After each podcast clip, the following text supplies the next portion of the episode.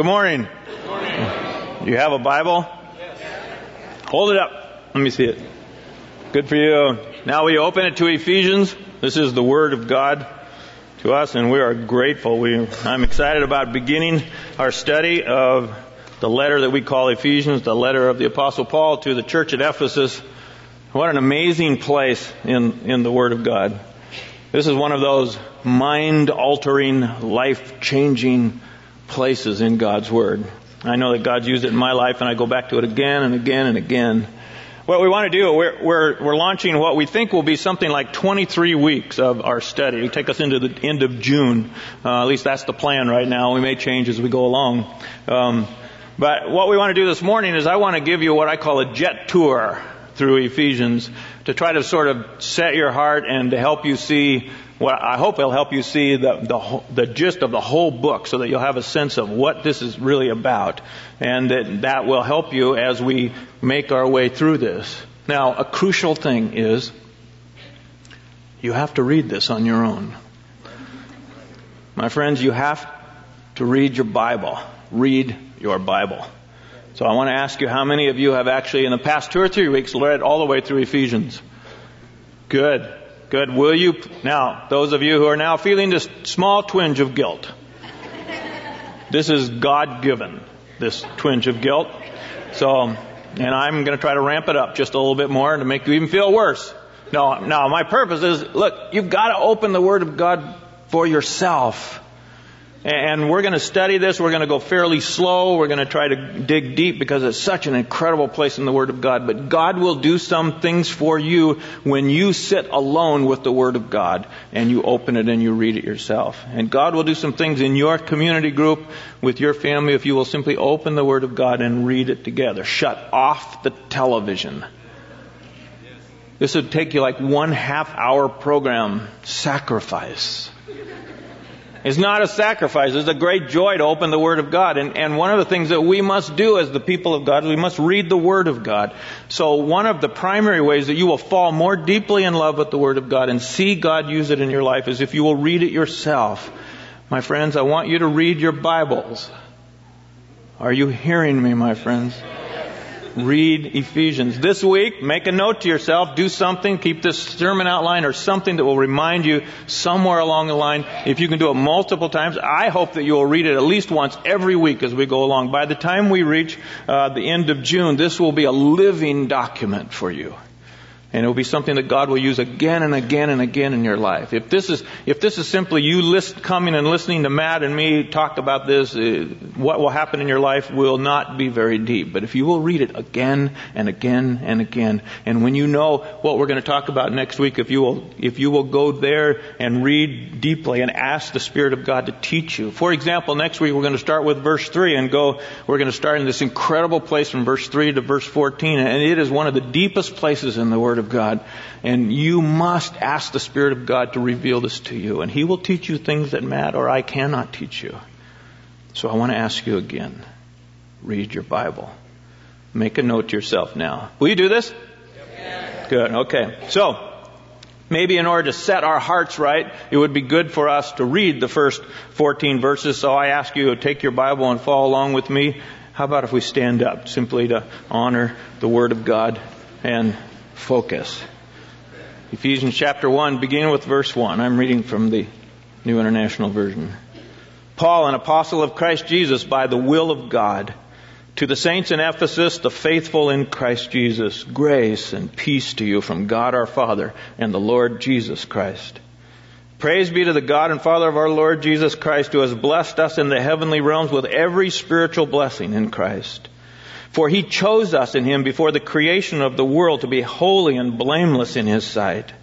In love, he predestined us to be adopted as his sons through Jesus Christ in accordance with his pleasure and will to the praise of his glorious grace, which he has freely given us in the one he loves. In him we have redemption through his blood, the forgiveness of sins in accordance with the riches of God's grace that he lavished on us with all wisdom and understanding. And he made known to us the mystery of his will according to his good pleasure, which he purposed in Christ to be put into effect when the times will have reached their fulfillment to bring all things in heaven and on earth together under one head, even Christ. In him we were also chosen, having been predestined according to the plan of Him who works out everything in conformity with the purpose of His will, in order that we who are the first to hope in Christ might be for the praise of His glory. And you also were included in Christ when you heard the word of truth, the gospel of your salvation. Having believed you were marked in him with a seal, the promised Holy Spirit, who is a deposit guaranteeing our inheritance until the redemption of those who are God's possession to the praise of his glory. Father, now we ask you that our time together and our time in your wood would be to the praise of your glory and that you would do what only you can do. That the Spirit of God would work through the Word of God to change our hearts and enlighten our understanding and bring us un- understanding and a great love and submission to you. And Father, will you change us? Will you change us individually and will you change us together? That we might increasingly be to the praise of your glory in this place, but even more so wherever we go, in our home, in our community, in our families, in our relationships, in our groups. Lord, more and more will you glorify yourself through your people. In the name of Jesus who makes it possible, we pray. Amen. Amen. So, please be seated. Thank you. If you have a note sheet, just follow along, fasten your seatbelts. Here we go because of God's eternal plan. Because of God's eternal plan. Now we, we have plans, right? But God has a plan. Do you ever stop and think very much about this? That, think about God. Do you think God has a plan? Do you think He's big enough and strong enough and great enough to actually carry out His plan? That He actually knows what He's doing? That He has a desire? That He has actually determined some things that are definitely going to happen? And he is now working to carry out this plan. This is what Paul immediately launches before us, and we see that we have plans that stretch for a few years. Our God has a plan that goes all the way back before he created the world and stretches through this thing that we call time, where we now live and others have lived before and after us, and goes all the way into eternity future. This is the plan of God, and it includes us, which is amazing, just amazing. And so Paul immediately begins with talking about the plan of God, and then he starts talking about your blessings in Christ. Now, blessing is one of those words that we don't use very much. It's a good word to use. Blessing is simply the good gifts of God. And so now Paul, beginning about verse 3, begins to talk about the blessings that we have in Christ. And, verse 3 goes like this Praise be to the God and Father of our Lord Jesus Christ, who has blessed us in the heavenly realms with every spiritual blessing in Christ. Wow. Every spiritual blessing in Christ. He has blessed us in the heavenly realms. What is that? And what does that mean? These blessings in the heaven, what is the heavenly realms? You know, one of the problems we have is, of course, we live in a very physical earth, and we tend to think of the things that are most real are the things that we can touch and see and feel, and the things that are happening in our life, the things that we know, that we can see with our eyes, that we can touch and we can understand. And now Paul says, of course, you live in this world, but now there are, there are realities in the heavenly, some of your Bibles say, or in the heavenly places. And these things are just as true and as real as anything that you ever experience in this world. Forgiveness. Have you been forgiven? Yes. Do you know that you've been forgiven your sin? Yes. Who holds that forgiveness? Is that something you control? You know, this is something God has done. This is something that has happened in the heavenlies where now the Father looks at you and sees you forgiven. Is right? True?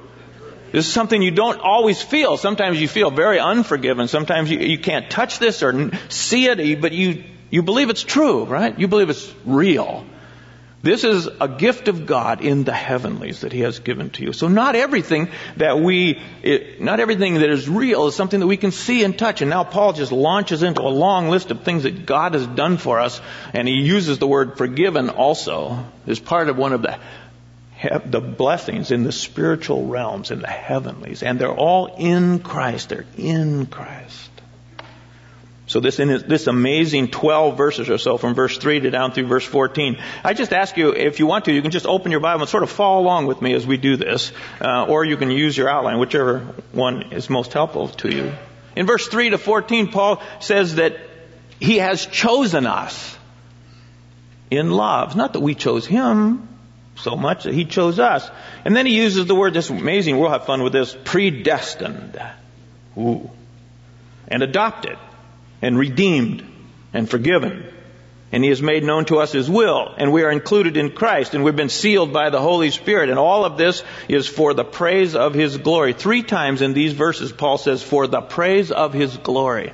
It's as if Paul is saying, look, this is not about praising you. This is a, the whole thing that God has done. His plan is, has been, always been to bring praise to Himself. God is quite delighted with Himself.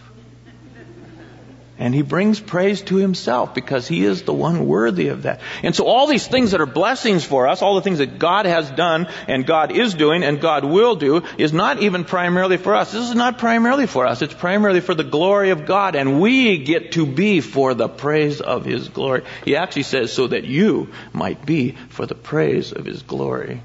Someday you're going to stand in glory and you're going to see this much more clearly than we see it now. And you're going to see, He did this to glorify Himself.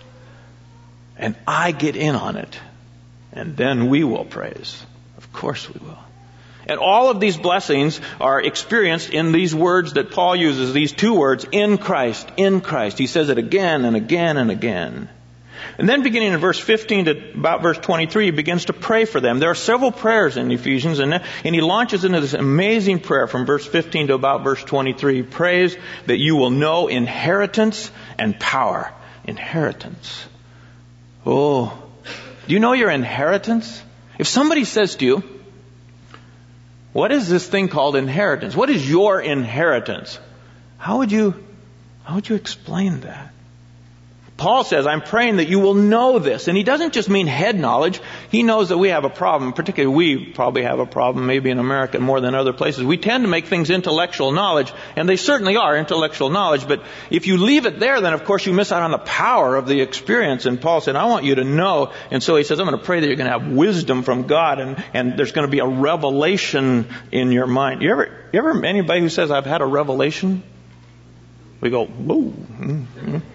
Doesn't quite fit with our, you know, anyway, so, but it's fascinating to me that every time somebody has said to me something that they've had a revelation, they're really excited about it and it changes their life more than just, you know, I know that and I filed it away in a note somewhere. Do you understand what I'm saying? So Paul is praying, look, that this will grasp a hold of you and you will have wisdom from God and that you will have a revelation. He actually then uses the word enlightened, that your brain will be enlightened and that you will see things in ways that you never ever saw before. And this, of course, is dependent upon the Spirit of God. Then chapter 2. Now remember, Paul didn't write in chapters. This was done much later. He just wrote a letter. But we divide it up into chapters and verses so we can find stuff. But in what we call chapter 2, then, I put in your notes, now you have experienced new life in Christ. New life. And here's another word that we use quite, I don't know, maybe trivial. Stuff is new. But when Paul uses it, it has another deep meaning. New, new life. And one more time, in Christ. New life in Christ. And he begins by saying, you were dead. You were dead. Now none of us like, we're like, what? I haven't ever been dead, have I? He would say, Yeah, you have. Do you know this? You were dead in what he calls your transgressions and sins. That this whole thing of the power of the evil one and the world and the flesh has killed you in terms of your relationship with God. You have no living connection with God. That's who you were. That's what you were like. That, that was the deadness of your life, your human life. But now he says you are alive in Christ. There's been a new life. This is the, this is this thing called a new creation, a new birth. You've been born again. A new thing has happened to you, and now you are alive. And he said, before you were, listen to these words, by nature objects of wrath. Whoa. If God doesn't intervene when you are dead in your transgressions and sin, if there is nothing, if, if new life doesn't happen, then you're going to receive the wrath of God. And that's what makes this so incredible. And why these are very familiar verses to many of you where you will go on and say, by grace you have been saved through faith, not of yourselves. It's the gift of God. That this river of grace, you've, you've now find yourself in this grace. And you find new life now and you know that you were dead and now you are alive. And of course, when you're alive, then what God does is He makes you a new creation. And a, and a, new creation always has a new vocation. It has a new job. It has a new life. So you, when you have been brought from death into life, now you have a new job. Now you have a new vocation. Now you are a new person. And so I put in your notes, you are God's new humanity. That we now, in Christ are actually being transformed into the likeness of Christ. God is, is making us into the kind of human beings that He wants human beings to be. And when we have sinned and fallen, we've lost so much of that image of true humanity, of what God really wants. Christ is the, the real human. The Father looks at Jesus and says, This is what a human is supposed to look like.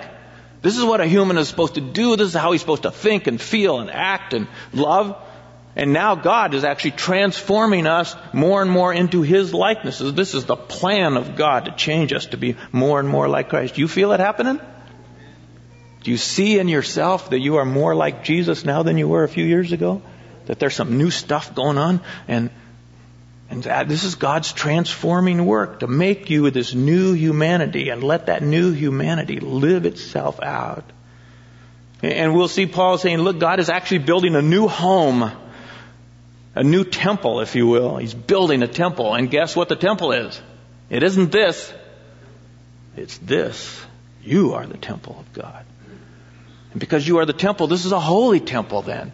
And then this is a place of worship, and Paul talks about that. And now this is a place where God Himself lives in and turns you into worshipers. And how sweet is this?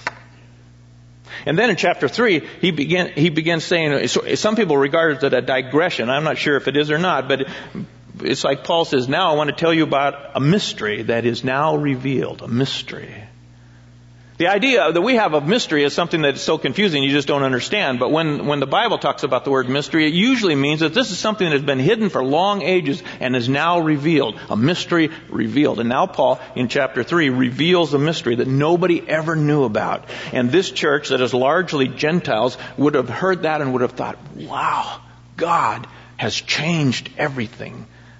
Now, the whole reason for looking down on some people because of the color of their skin or because of their behavior or because of their race, between Jew or Gentile, or anything, all of that has been removed. And now we are brought together one, in one body in Christ.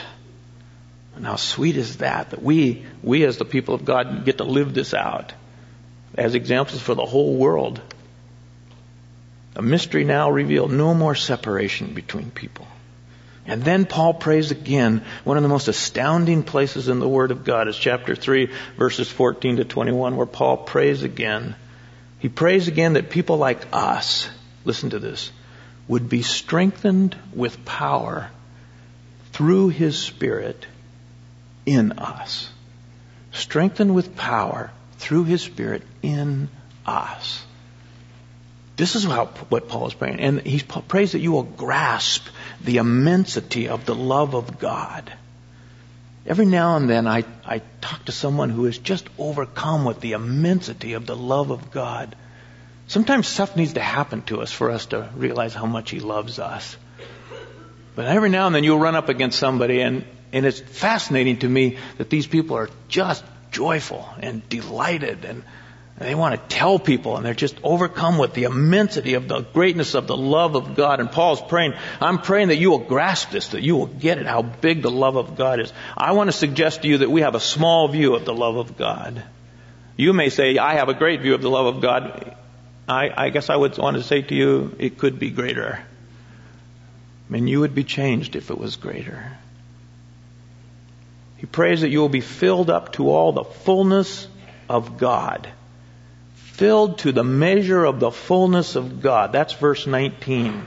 What a staggering idea that is. I mean, what is that? Filled up to the measure of all the fullness of God. What is that? What does it look like? What is, so that verse 21 can happen so that there can be glory in the church and in Christ Jesus because that's the intent, of, that's the plan of God. It's always been the plan of God that there would be glory in the church. One more time, not talking about church buildings or church organizations, but people, the people of God, there would be the glory of God in the people of God. So that when God, when somebody from quote the outside comes in among us, they would say, "There's glory here." I don't know. I don't get for sure what it is. And lest you misunderstand, I'm not talking about church services. I'm talking about us as the people of God. It'd be good if it happened in church services too. So that's the first three chapters, and many people divide Ephesians into two sections, chapter 1, 2, and 3, and then chapter 4, 5, and 6. And, and they say this is the first part is doctrine, and that is like duty. This is the things that God has done, and this is the things that we do in response. And there is some truth to that. Of course, there's, there's doctrine in, in chapter 4, 5, and 6, and there's duty in chapters 1, 2, and 3. But generally, this is an accurate assumption, I think. And so now what Paul does is he says, therefore, what are you going to do if God has given you all these blessings, if He's given you blessings in the heavenly places, if He's united you together with Christ, if He's put His Holy Spirit, in, if He's predestined and chosen and all these amazing things that God has done and He's made you one body together with Him, then what do you do? You walk. In Paul's word, you walk worthy because we are one body. We walk worthy. Walk, walk. Some of your Bibles say live. It's literally the word walk, but the, the word walk means live. It's just walking is like left foot, right foot, left foot. I mean, this is, we walk through life. So it's about living, everyday living because of what God has done. Then we have a new life. Then we, of course, we respond to this. You can't, you can't get this kind of good stuff without responding or something is seriously wrong with you. So God has done all of this and so we walk and we live. And particularly he mentions you live in humility because this is a gift. This is not something you earned. This is, these are gifts of God. This is called grace. And it's been, and it's happened in Christ. And so you walk in humility and you walk in unity together with the rest of God's people. That's why we talk about community because we are together in this. We are in Christ. And all of our brothers and sisters who are believers and have experienced new birth are also in Christ. And then Paul goes on in verse 7 and he says, of course, you're gifted. God doesn't just now say, I'm going to do all these blessings, but, and now you have to do the best you can. Now what God does, what Paul says is God has gifted you, each one of us, to each one of us, grace has been given. He's particularly talking about empowering kind of gifts that God gives to His people so that we can walk worthy. We are gifted and we're growing we're growing to become more and more like Christ, and we'll talk about what that means. We are, it is the plan of God. If He has done all these things for us, that we, then we, we need to grow up. We need to grow up in Him. So this is, now we start applying and obeying and submitting. Verses 17 to 24, he talks about a new self or a new man who lives very differently now. If you have been made a new creation in Christ and have been changed and you are now in Christ and you're united together with Him and you are one with Him and you are one in the body, you belong to a new family and, and things are happening within you and you have the Holy Spirit within you and He's forgiven you of your sin, then of course you're going to live very differently in the world. You must live very differently because the only way that God can be glorified in the people of God is if they live differently than everybody else does. You get this, right?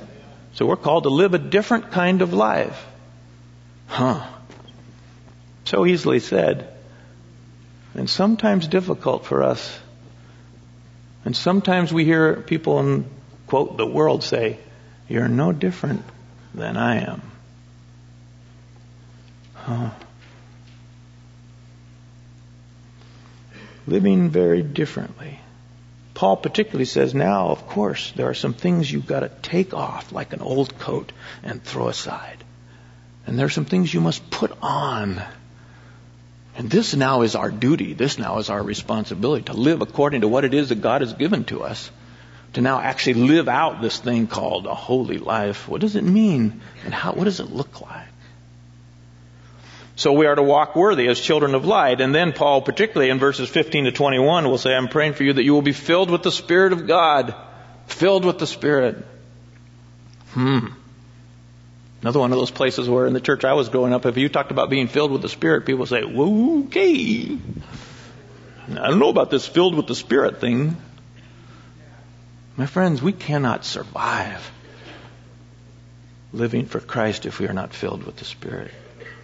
We need to talk about what that means and how is it that you are filled with the Spirit. It is being filled with the Spirit that enables us to live out the kind of relationships that God wants us to live out and to live out the, be the kind of people that He wants us to live. And the tendency of some people think, okay, if you're filled with the Spirit, that means you're going to be like doing this sort of really bizarre, strange kind of Christian religious thing. And Paul goes immediately into family and relationships and he launches it with these words, submit to one another Oh, submit to one another. Is that what being filled with the Spirit does? You start submitting? I don't want to have to submit. And then you realize that it is submission to authority that enables everything that Christ wants to do in our life. And many of us really struggle with this whole thing of authority, submitting to authority, human authority, God's authority, anybody's authority. We've resisted it. And when we resist submission to authority, our, our walk in Christ, our growth in Christ comes to a dead stop. And when you learn this principle of submitting to, to God's authority in your life, and you realize that God works through people, when you, and then you're like free. It opens you up to grow, mature. And every single one of us know in our own life where we have resisted the authority of God and we've stumbled and fallen. And we've seen other people all around us, people who have great gifts and incredible talent and wonderful skill, and they stumble on this one place of submission to authority. And their power is gone. Paul goes starts talking in verse 22, and he goes through tw- verse 33. It's this incredible place about wives and husbands. I can just imagine the first time that this was read when Paul, you know, somebody's reading this. I got this letter from the Apostle Paul, and we're reading it here in church, and the church of Ephesus gathered together, probably, you know, in homes, and it's read several times. And and Paul begins reading, you know, and he's reading along, and he gets to this place where he says, "Wives, submit to your husbands as to the Lord." And all the men went, "Yeah, all right, yeah." But he didn't. They didn't know what was coming. Because, and you know what's coming, right? You gotta remember this was never heard before. And Paul says things that had never been heard before on the planet to husbands. And he puts this thing together where he says the husband and the wife, Christ and the church. And he parallels them. And it's one of the most staggering ideas on the planet. And it lifts marriage, your marriage, up to a higher place than you have ever realized that God wanted it to be that you have become the very example of the living Christ dying for his people. Husband and wife. Whoa. It'll be fun. And he goes on, he talks about children. Of course, children submitting to parents and then slaves to masters. And, you know, this is all about the home and how this has got to be lived out in the home and it's got to be lived out in the workplace, the employers and all that thing. And, and he just, he just keeps, you hear this echo. In Christ, we submit to one another out of reverence for Christ. And this is one of the basic principles of living in Christ. And then finally, the last verse 10 to about the end of, to the end of the chapter, walk worthy, be strong in the Lord, be strong. Because God's plan for us has always been that you would be strong. His, his design is not, it's, it's one of those paradoxes where sometimes we're weak and sometimes we're strongest when we know we're weak. And sometimes when we think we're strongest, we're really weak. And so we're going to have to learn this one again and Paul at the end of the letter says, look, the plan of God is that you would stand in the day of evil that you would stand. You have some days of evil? Right? So you know what this is about. And you, and, and the perp, he says, I think it's three or maybe four times, stand, stand, stand. It's the design of God that you would be able to stand firm, whatever comes at you. Even if it's authored by the devil himself, that it is the plan of God that the children of God would be able to stand firm. And in order for us to do that, he's going he said, there's, there, God actually has an armor, and he's delivered it to us. And so what you've got to do is you've got to put on this armor And you will discover as you put on the armor of God, it's like putting on Christ again. And you will find yourself in Christ. And when you put on the armor, you will be able to stand in the day of evil. Boom. There it was. So let's look now at the salutation, the greeting. Turn your note sheet over if you would. These are, these are two verses that people usually just bypass. So it's just the greeting. Paul does it pretty similar in all of his letters. They're all very similar. It's just, I like, you know, it's in a sort of a, you know, I don't know, it's a politically correct kind of thing to do. You know, he starts out with his own name. In those days, they identified the writer of the letter at the very first rather than at the end. Have you ever gotten a letter where you didn't know who it was from and you, and you, you know, you're turning three pages over, who is this from? You know, and then, oh, it's from that person. So, you know, well, they just started out with Paul, so you knew immediately. It's actually pretty smart. So, Paul begins, you know, and he tells us some things. It's only two verses, and it's sort of poetic. In fact, you can, you can look at these two verses, and a lot of times people just go over these as like unimportant, you know. I want to say to you, there is no unimportant scripture. That even in a salutation and a greeting, God can teach you something. So I ask you to be willing to be taught something in this moment. There are like four things that Paul says, and each of these four things has two parts. So Paul gives us one, two, three, four, and each of them has two. The first one would be a source of authority. By what authority does he write this letter? He says, Paul, an apostle of Christ Jesus by the will of God. An apostle. Apostle. That's a big word that's used in many different ways throughout the scripture and was used in ancient times. Apostle literally means one sent. So an apostle could be somebody just sent to get the mail right? And that would be an apostle for that particular task. But in a deeper level, sometimes apostles are those sent in a missionary task to accomplish some, we could say all of our missionaries are apostles in that sense. They are sent out to take the gospel or to encourage or whatever it is their mission is. But then there's an even deeper sense of which the apostles, if you will, and you might even capitalize apostle then, the apostles, if you will, these are men personally chosen by Jesus. These are people who were personally eyewitnesses to the resurrection. These are people who were brought to Christ and Christ himself taught them. These are people who God, or Christ himself gave them authority. And so much of the Word of God, the New Testament, is written by the apostles. So Paul puts himself, I believe, in that last category. He is one of the apostles, and he many times defended his apostleship by telling his story. And if you know his story, Acts chapter 9, you remember he was a persecutor of the church. He was called Saul of Tarsus. And he thought Jesus was a fake. And he'd never risen from the dead. He thought he should be crucified. He was a heretic. And anybody who was following him was, you know, this is part of a cult that's springing up and it's, you know, it's destroying true religion. And so he, he went after these people, these Christians, these Christ ones, these followers of the way, and he put them in prison. And he's on the road to Damascus, you remember? when interruption comes, remember? And Jesus himself talks to him and calls him. And when he calls him, he says, I'm going to send you away as an apostle to the Gentiles. And Paul must have gone, What? Gentiles? I hate Gentiles. Huh? I won't eat with Gentiles. You know? Pharisees called them dogs. Oh, to the, why the Gentiles? I mean, this is a Pharisee, right, who has now come to Christ. You'd think, wow, back to the Sanhedrin and give your testimony, Paul. Jesus, I mean, you know, right? You'd think he's now he's going to really reach the Jewish people. And it's amazing how God does this sometimes. You know, you'd have this thing where you think is really logical and reasonable, and God goes, nope. You know, you do it that way, you'll depend upon your own brilliance and resources. I'm going to send you far away to the Gentiles. So now Paul is in this letter that is written largely to Gentiles, not Jewish people. There were some there for sure. But now he says, I'm an apostle. And notice the words, by the will of God. Apostle by the will of God. This is his authority. God himself has called this man. And so when Paul writes this, he fully expects that people will read it and receive it as the very word of God, the thoughts of God, and that they will submit to it as the word of God, which is a pretty amazing thing to think about, something that you would write. So this is Paul's letter. And yet it is God breathed by the Holy Spirit. And now we have it. And the question will be, of course, as we work our way through it, will we receive it as the Word of God? And will we submit and believe and do? The next thing Paul does is he gives names of believers to the saints. I don't know if you circle things in your Bible. You ought to circle the word saints.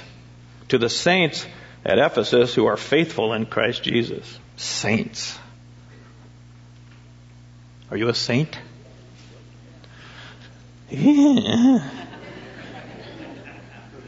For some, you ever heard that used as an insult? You think you're a saint. You know, you know, you're a goody goody, you know. You think you're so good. You saint. So we shy away from this word saint because we think that the word saint means, you know, an incredibly, extremely religious, pious person who does really great things and doesn't ever, hardly ever sin. Or somebody named by the Roman Catholic Church. Ah, they are now a saint. So, to the saints at Ephesus, really? Saint, you know, Mother Teresa was a saint. I'm not a saint. Are you a saint? To the saints who are at, you think they were trying to, they were looking around saying, who's the saint here? You know? wonder who this is written to. You know? Now, our problem, of course, is that I don't know about you, but I remember this phrase. Remember this? And I'm just a sinner saved by grace. Hmm. Am I a sinner? Oh, yeah. Am I saved by grace? Oh, yeah. Is that my truest identity? Is that who I really am? I mean, that's not so great. But a saint, a saint. The word literally means holy one. Well, that makes it even more difficult. Holy one, right? I mean, so am I a holy one? And why am I a holy one? Why, why, why could I, why could he call everybody a saint? Everybody who is in Christ is a saint. How could that be? And only if he said you're a saint. Only if he set you apart so that you could be made holy. You see, we have this thing backwards. We have, and I have done this all my life and I still continue to do it. I have this idea that if I just be good, he will really like me. And when I'm bad, he doesn't like me very much. When I'm good, I'm saintly. And when I'm bad, I'm a sinner. So who am I, really? My friends, Paul is saying right here, look, if you are in Christ, you are a saint. And he's trying to get us at the very beginning to see how this works. You remember the first three chapters are about the grace of God. And it is because of the grace of God, therefore you do. You walk worthy. In other words, God gives and gives and gives and gives and gives, and there, because He gives and g- gives grace, and we didn't do anything to deserve this, right? Predestined, you weren't even alive when He predestined you. Chosen, I mean, right? You didn't do anything to earn your forgiveness. Well, we, we just received. And so Paul is saying, look, this is the way it works. You receive and you receive because God is a giver. He just gives. And when He gives, then what do we do? Then we receive and we say, thank you. And then, of course, if he says, I'm holy, and I want you to be holy, then what do we do? We struggle to be holy. Is the struggle to be holy the thing that makes us a saint? You're not so sure, are you? Is the performance of how well you're doing making, is that what makes you a saint? There wouldn't be hardly any saints here. Just a few. And I don't even know who they are. And I wouldn't be one of them. Right? So it's not about that, it's about God saying, I mean, verse 4, chapter 1. He chose us in Him, in Christ, before the creation of the world to be holy and blameless in His sight. He looks at us in His sight as holy and blameless. And now He's saying, guess what? Work it out. Work out your salvation in fear and trembling, right? Because you are a saint, be saintly. Because you're holy, Act holy. Because God has changed you, take the old stuff off and put the new things on. You are faithful in Christ Jesus. That's what God wants. Faithful. And that word, even that word, has, you know, I mean, that's so many different multifaceted. Can mean having faith, or acting in faith, or persevering in faith. So Paul is saying, I'm writing to the saints at Ephesus. You are at Ephesus, and you are a saint in the heavenlies. My friends, you are in Portland, and if you are in Christ, you are a saint in the heavenlies. God looks at you holy and blameless. Do you know this? What if we really grasp that and begin to think of that as our primary identity? A saint. A saint. Would it make you feel guilty or inspired? Hmm. And in Christ, that's Paul's great expression for real Christianity. A scholar looked through this and tried to find how many times Paul uses the phrase in Christ, in Him, in the Lord Jesus, in Jesus, and he, he came up with a total of, I wrote it down, 164 times. This means something to Paul. In Christ, in Christ, in Him, in the Lord, in the Master. So we are citizens of this world, but even in a deeper sense, we are citizens of another kingdom where we are in Christ. Everybody who is a saint is a believer, and everybody who is a believer is a saint. So what are you? Do not go around saying, I'm just a sinner saved by grace. You are, but you're more than that. Then he says some blessings to believers. This incredible thing, grace and peace to you grace and peace. Huge words, just mammoth words that reveal, and he's going to talk about this all the way through grace and peace. He begins with grace and peace, and he ends with peace and grace, the last few ver- couple verses. Grace and peace to you, peace and grace. What is grace? Oh, this is the constant flow of goodness that comes from a, the heart of a good God. This is the spontaneous, unmerited favor of a loving God. This is the freely given loving kindness in operation that we receive. This is undeserved, unearned, generous gifts that God just gives and gives and gives. We're so familiar with the word grace and the world has robbed us of it that we're going to have to reclaim it. Grace, grace. And notice the order grace and peace. We have peace with God and we have the peace of God because of grace. And peace, largely peace is simply trusting and resting in grace. It's believing that God is a God full of grace and that I can rest, have rest and peace in Him now in the midst of this turmoil, in the midst of this difficulty. But God, because of what God has already done, what God is doing now, and what God will do, He will provide what I need. I can now have peace. The peace of God and peace with God and peace with each other because of the flowing grace of God. He smiles at you. Did you know that? God smiles in some way, he smiles. You ever think about him smiling at you? Oh, my friends, this is the grace and peace. The smile of God is the grace and peace that he gives to his redeemed children. He looks at you and he likes you. Just a sinner saved. He likes you. I've done a lot of bad. He likes you. He likes you so much that he sees you in his own son who he really, really likes. How staggering is that? The source of blessing then from God our Father and the Lord Jesus Christ.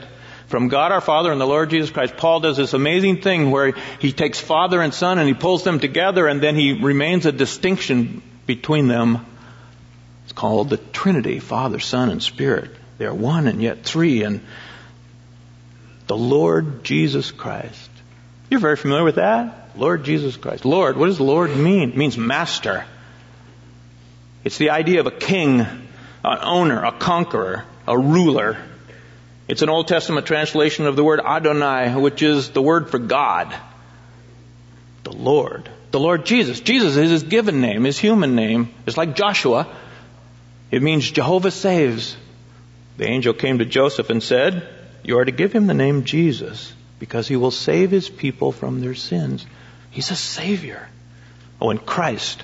Christ, that's a title. That's an Old Testament title. It's the Greek word Messiah out of the Hebrew. Messiah. This is the long awaited anointed one who has now come and everything we have is because of him. So what do we do? What do we do? Are you experiencing grace and peace? Do you know this? You got problems, I know, but are you experiencing grace and peace? Are you, do you know it? Is it changing your ability to respond and react? Is it Is it compelling you to do some things that you might not have otherwise done? Are you rejoicing in grace? Are you counting on grace and peace?